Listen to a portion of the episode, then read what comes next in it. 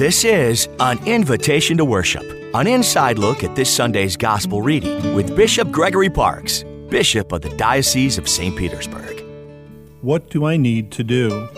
A question that in most applications might have a quick answer, but is difficult to achieve for the one who is asking. What do I do to make the football team? What do I do to get a promotion? What do I do to stop my substance abuse? All questions that come with answers that might be difficult and involve effort and sacrifice.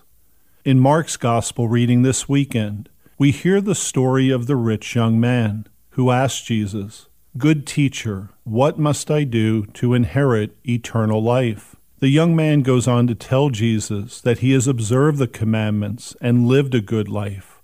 Then Jesus tells him that he is lacking in one thing to sell everything he has, give the money to the poor, and follow him.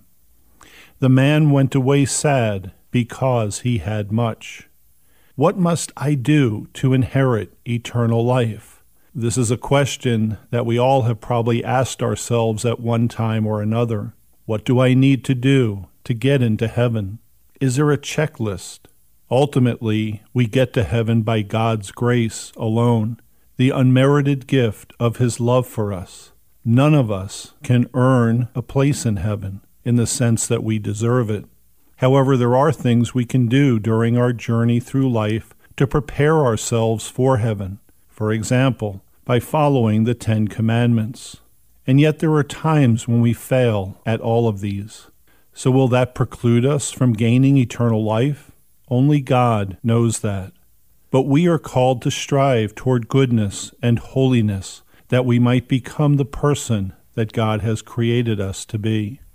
Later in this reading, we hear Jesus telling his disciples that nothing a human can do will ensure them of entrance to God's kingdom.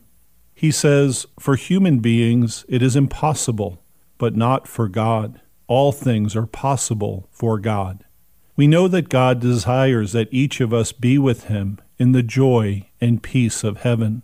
But this doesn't mean that we should just sit back and do nothing, believing that our faith will get us in. Faith expresses itself in good works.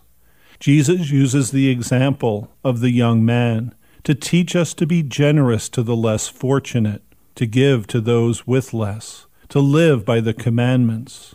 Let us live with holy boldness and great courage in our world, proclaiming as living witnesses the love of God in our lives as we help our brothers and sisters while giving glory to God. For with God's grace, all things are possible.